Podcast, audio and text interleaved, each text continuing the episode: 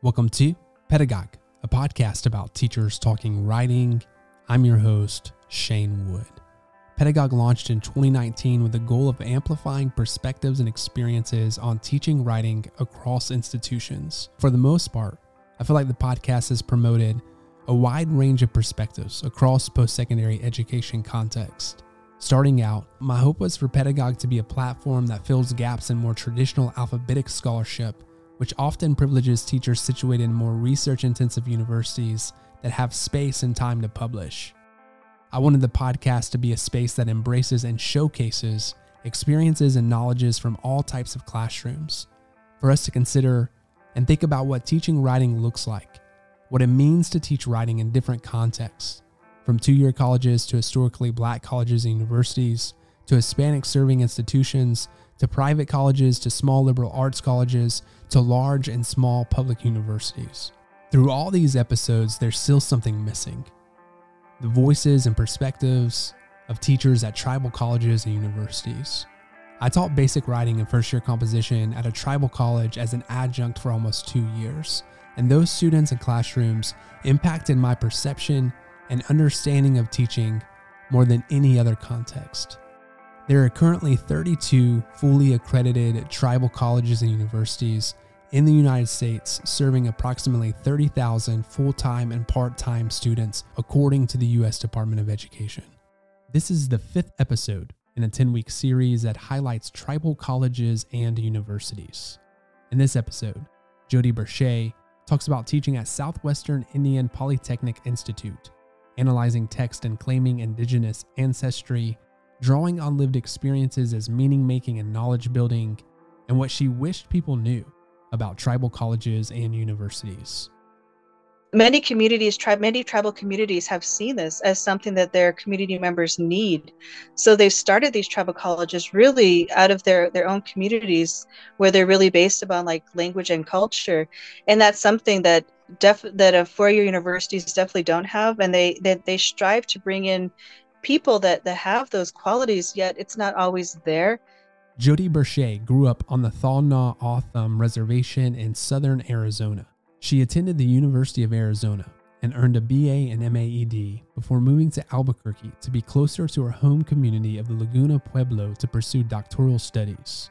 In 2021, she earned a doctoral degree from the University of New Mexico. She loves working in the classroom and has been a classroom educator since 2000.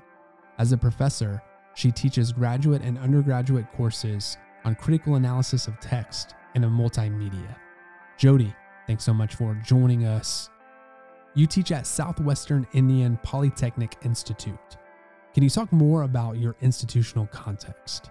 I yes, I teach with uh, the Southwestern Indian Polytechnic Institute. SIPI is short for that, and um, my classes. Well, the classes range from like English 99. I've taught those I've taught all the classes available through um, English 219, which is technical writing.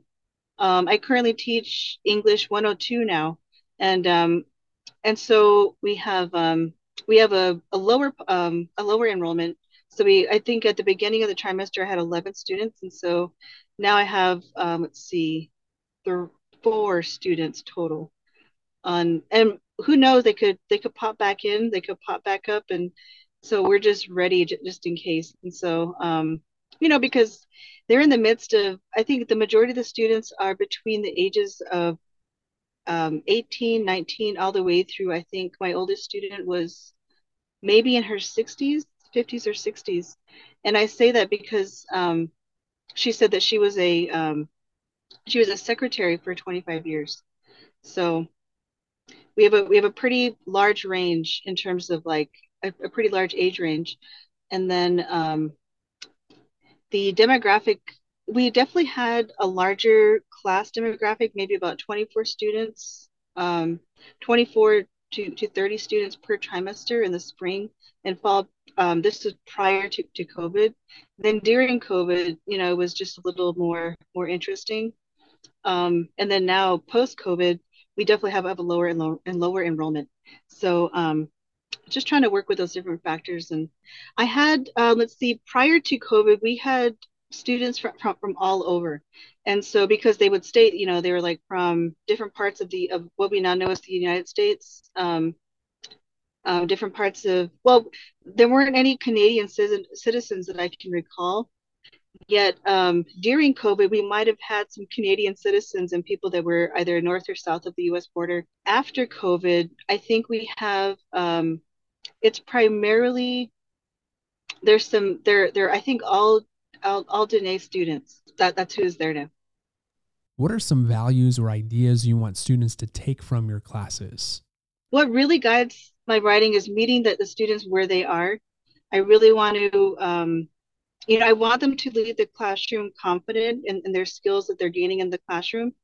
That they, um, my, my hope is that they fall in love with reading, you know, and looking at different types of texts and being able to like really go after different types of texts to really um, show their their indigenous scholarship.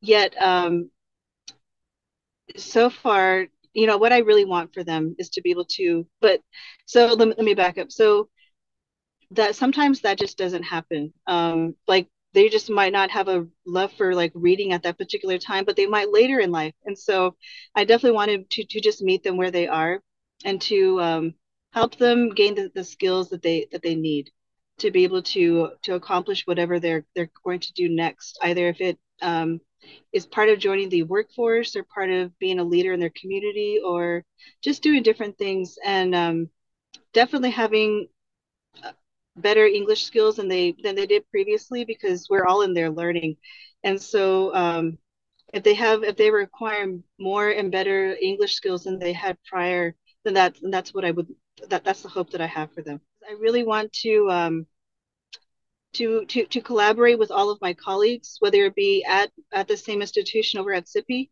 or um, recently I was working with um, the American Indian College Fund, and they had like a faculty gathering, and there was so many different faculty that were there, and it was great to be able to connect with them because as we were sitting at these different tables, we were talking about, oh, well, we could we we could do this and we could do that, and so there were so many avenues for um, for collaboration. So it was just great. And um, so even if it even what if what we're working toward doesn't get accomplished over at, SIPI, I have a definite hope that it could happen at, at one of our different tribal colleges. So I think that that really guides the way that um, many of us are going about working with with the students. What text and writing assignments do you use and how do students respond? Well, I have a combination of so prior to COVID, um, the, the students would come in and they would they would get different different texts, different textbooks or like um, different types of reading material. Yet during COVID, it was a little more challenging to do it that way. So I really tried to find a lot of like online resources. I wanted them to like look at I wanted the students to look at articles and um, different types of texts that they could that they could find and not have to like worry about coming into the classroom to to get to get textbooks or things of that sort well on one hand they weren't able to and then the other hand was just that it was it was a definite challenge and so looking at looking at what could be um, made, made made available for the students is what changed that.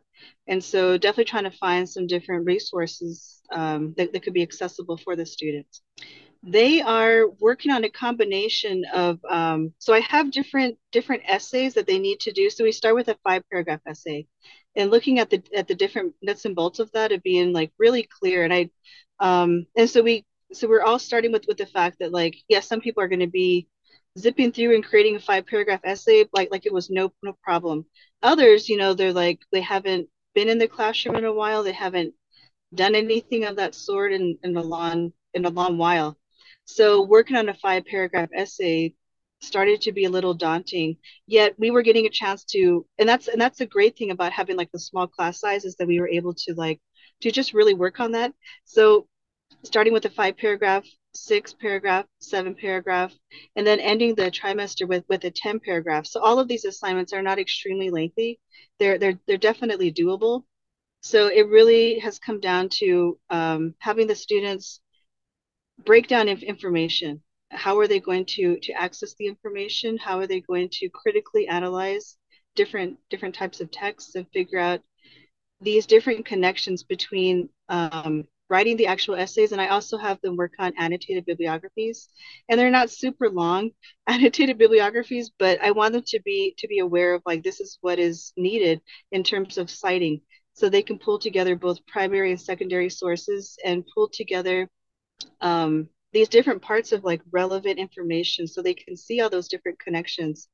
And so um, yeah throughout the trimester we just we just work together to make sure that all of this can, can happen so they pull in a lot of like pop culture references and then um, which is which is great because there's so many different ways that they are like seeing pop culture and then being able to um, to actually connect that to, to different points of what we're reading. So say for example um, looking at different short stories looking at different poems and saying oh i can see this here. Like this is what the what the writer was was saying about this has been has been really interesting to see the ways that they're that they're making those um, mental leaps really to, to to make those mental leaps and to like critically analyze things. I want um, i want the students to have to have access to to whomever people that identify and um, so one of the articles that we look at is like who who claims you back?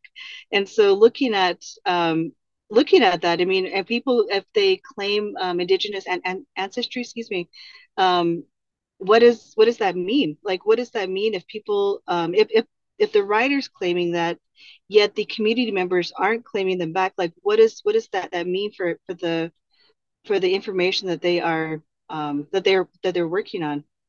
And so it, it's a really interesting um i guess co- combination of just pulling together different types of writing different types of writers and um pretty much critically analyzing all of it it is they're they're super in, in, intense and just really really interesting conversations. So people have talked about you know the fact that like well they're just a paper indian.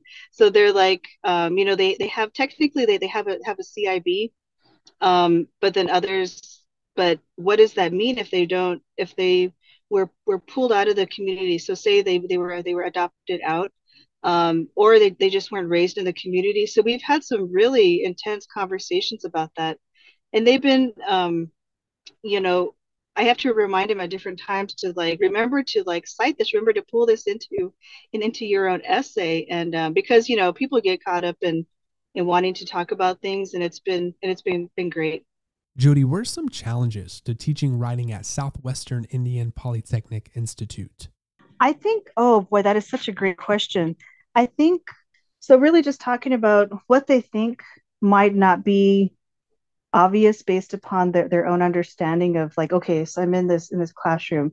I'm in a in a college setting. So this would be, be considered knowledge or this would not be considered knowledge. And what i'm talking about is so students say for example people have like a large um, they have so much knowledge about like sh- about sheep herding for example or about um, sheep herding and say chopping wood, you know, all of those different things. And so they're like, oh, that wouldn't be, be considered something that would be, be be considered knowledge, you know, within within this Western style classroom. But so it's just it's just reminding the, the student that it, it is, you know, that's important information that like not everybody else has. And so that's been been a really interesting part of it. You know, in trying to meet the students where they are, trying to figure out what might be considered helpful to them um, has has really bridged that. It, it's really helped thinking about um, trying to like have them acknowledge that that is is knowledge. Um, that it that it's not something that that that it should be considered by like the Western frame of thought as as like knowledge too. And so um, and I and I think there's that piece of information that just might not be like common amongst um i don't i don't know where like where that necessarily stems from. If it's an issue of like um this hasn't been been considered knowledge in like a k through 12 setting. So when they get to college um we want for people to talk about that in terms of like knowledge but it's not necessarily seen as knowledge in like in those in those different settings so it's um, some parts of that can be a, a, a, challenge. And I think that's one of those things that um, definitely follows students and, and educators along, you know, along with like their, their entire path. What do you enjoy the most about teaching writing at your institutional context? You know, I want the students to um, to know that their words are valuable. I want them to to see that as something that not only holds value for that for that particular time and space that we're, that we're in, you know, in terms of like being in the classroom setting, but then for like their own future knowledge for their own community knowledge too to to see themselves as like um scholars. I want them to be I, I want them to have that deep realization. And sometimes that happens while they're while they're in my classes but then sometimes it doesn't some sometimes it happens when they're a, a little older they have maybe some more life experience or whatever like the, the case is and um, so that's the that that's what I enjoy most about working with the students is definitely seeing them find that find that hidden hidden potential that they might not have seen previously. I think trying to give them feedback so that they can see and that's such a very small piece of it just sort of like oh that this is good you're on the right you're on the right path of thinking about things and and pulling different parts of information apart so they can see those different connections that's where I like to give feedback. Yet um, there's that different idea of like what's considered Western knowledge or what's considered knowledge in like like a Western sense versus like indigenous knowledge. And so, and many times the students want to keep it separate because it's not con- or they're not thinking that it's considered knowledge when it when it really is. And um, the, the best way that I can do that to help them is by giving feedback and saying this is you're on the right track I think giving encouraging and positive feedback, but you know, also encouraging them to be to be clear has been really helpful because some sometimes that's not always the case. I want it to be, but it sometimes it just isn't. People just aren't as clear as I as I would hope they would be. Jodi, this is my last question. What do you wish people knew or understood about tribal colleges and universities? I really wish that um, people knew about I wish they knew about tribal colleges. I wish they knew that they were even there. And I think some of the time, like there's one student who re- recently sharing about how he had earned 90 credits at, at SIPI, and then he was able to transfer those credits over to a major university, which is huge. And so I would my hope is that more students would be able to like see that see that that possibility there that they would even know if i had known that a tribal college was even a, a possibility when I was um, needing to take 101 and 102, I think that would really have have helped, especially in terms of knowing that I could get those gen eds out of the way and that there was a connection to the to the community. That would have certainly helped, and um, it would have definitely changed what I had learned and experienced um, during my first couple years of, of college. And so I think that I think that that's my hope is that more people would know that tribal colleges are actually there and then about what they could actually do. There's so many more communities that need tribal colleges you know to happen to happen to their communities so they can have um you know so that college doesn't seem like it's so far out of the way that it's more of like like an attainable thing you know that the people can actually have. I think it definitely provides um per, perhaps a I don't want to say a, a clearer route, um, but I think in many cases it can. It um, it definitely wouldn't create as much like um, debt or, or heartbreak, you know, as going to like a four year university like straight off, especially if you're going straight from like high school to to a college setting and then and then taking colleges r- right away. I think it would definitely help people build more confidence you know and being able okay so i can be a better writer by doing this or i could be a better at math by by taking these classes by having this experience. And i think that when more and more students and um, community member members excuse me and then and then educators can see this as like oh this is this is something that is important about their their experience i think that would certainly change. Connecting more with the community so the community see it as you know something that is that is beneficial.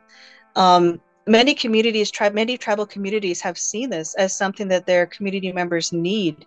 So they've started these tribal colleges really out of their their own communities where they're really based upon like language and culture.